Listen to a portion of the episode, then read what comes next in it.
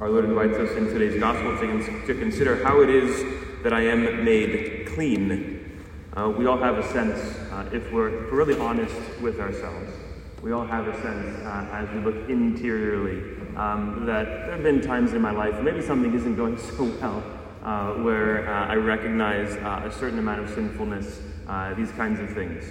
and it, it's, it's, it's, an experience common to all of humanity. we know that very well.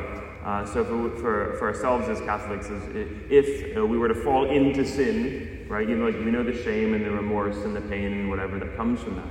Uh, and something that happens occasionally too is I, as I work with people, is they look back on their life, their previous life, and say, Father, something happened when I was however old uh, I was, uh, and I have a hard time either forgiving myself, uh, getting over it. I still feel the weight, as it were, of this sin on my shoulders, and I don't know how to get rid of it.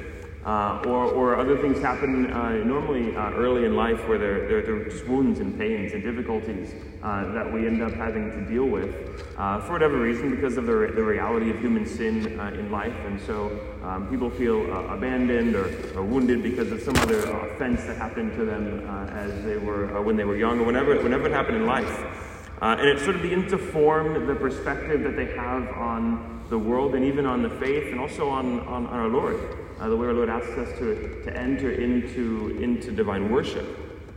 Uh, and it becomes, uh, what it does is it sort of taints uh, our, our approach. We, we end up trying to live out our faith uh, in order to compensate, so to speak, for wounds uh, that have happened in the past. and, and my whole sort of practice of the faith becomes this attempt to sort of get, to, to get clean. And this is what our Lord is sort of pointing at with regards to the scribes and the Pharisees all of the ritual law uh, of the Old Testament was a, was a prefigurement of, of the cleansing that our Lord has provided for us by his passion, death, and resurrection, and into which he has invited us through, uh, through our baptism.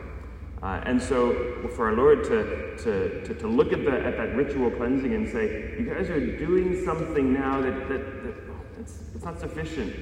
Uh, you're trying to cleanse yourself from all these, all these various things to become clean interiorly. Uh, and you're, you're conflating that, that exterior ritual cleanliness with the actual cleanliness of soul that I have come to, to give. Uh, and while uh, our ritual practice uh, as Catholics uh, isn't that, interiorly it can become something along those lines. Uh, and so our Lord invites us today to reflect, first and foremost, on the fact that Again, by his passion, death, and resurrection, he has in fact made us clean. By his passion, death, and resurrection, he has in fact made us whole. Uh, and all that I have to do, like, I, there's nothing I can do to earn that cleanliness, right? All I have to do, as it were, to be made clean is to receive the gift that he has given. That's why baptism is such a such a simple little action. It doesn't even cleanse my forehead, you know, um, but it cleanses my soul not because of the power of the water, but because of the power of God. And when I am made a son or daughter of God, and by, by simple faith and the reception of the sacraments, all of a sudden everything that God has done for, for, for all of humanity has been, has been given to me. And, and now, now the rest of my life uh, is just a living out, as it were, of, of the rejoicing that happens uh, in the heart of humanity as we have been cleansed. And so all of the other burdens and, and everything else that we that we carry, things from our past or whatever it happens to be, are things that our Lord has come come to remove from from our shoulders. You know, he says, Come to me, all you who labor and are burdened, and, and, and I will give you rest. He means that. You know, it's not just a nice word to make us feel better. Uh, you know, as we sort of slog through this life uh, and try and figure out, you know, how, how, how it is I'm going to have some sort of peace or our Lord it says, I have cleansed you. I've given you everything already. Why is it that in my mind or in my heart I'm still seeking cleansing? It has been definitively given. Our Lord gives that, that whole list of sins at the end of the gospel today. Um, he's showing us ways in which we take the cleansing that we were given at baptism and we throw it away.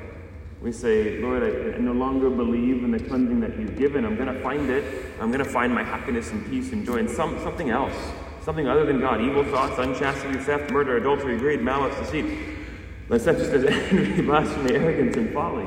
I mean, the whole list of stuff that's out there. And, and all he's saying is that these are things that, that promise whatever it is your heart is seeking, but, but can't deliver on the promise. Our Lord says, I've already delivered the promise to you. And all that's required, all that's required for us to receive it is a little bit of faith. So he invites us into that peace, um, a real peace, not just something that's sort of up here or intellectual. It's one that he wants us to experience deeply in our being. And that means a real, a real trust and confidence in God, placing everything into his heart. So, like turning away from all of their sins, that demands real change of life. It demands a real change of action. It demands a real letting go of a desire in the moment that might lead me, if I'm not careful, into those kinds of things. And so he says, as you place your confidence in me and let go of whatever that, that interior desire is, now you really and truly can find peace in me. Our Lord invites us also, uh, as we turn to Holy Communion, to reflect again on that phrase Nothing that enters one from outside can defile that person, but the things that come out from within are what defile. We're about to turn to the altar and to receive Holy Communion. Uh, it's a food that, I mean, it's the flesh and blood of Jesus Christ. We heard over the last several weeks, uh, in the context of reading John's Gospel, chapter 6 of John's Gospel, the scandal that that teaching caused uh, among the Jews. How can this man give us his flesh to eat and his blood to drink? Something that would have been uh, blasphemous and sinful um, before the coming of Christ. And he says, Nothing that enters you from outside can defile. In fact, the bread that I will give is my flesh for the life of the world. In fact, that which I give you is not only not only doesn't defile, but in fact totally and completely cleanses you. Thanks be to God for that reality. But he also uh, invites us to understand that as we receive Holy Communion, we come with hearts that have already been purified. The last thing that we would want to do is live in my life uh, a rejection of God by mortal sin, for example and then come to communion and publicly proclaim by receiving communion that I am united to God. Our Lord uh, recognized the incongruousness of receiving Holy Communion in the state of mortal sin. Because I've said with my life, I don't love you, and I've said here that I do love you. Well, which is it?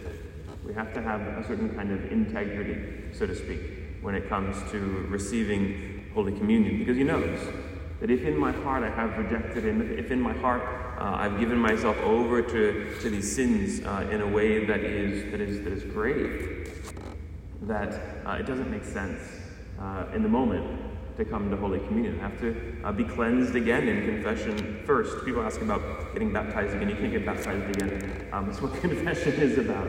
If I've thrown away my baptism, if I've thrown away my divine affiliation because of sin, uh, our Lord says, you can have it back.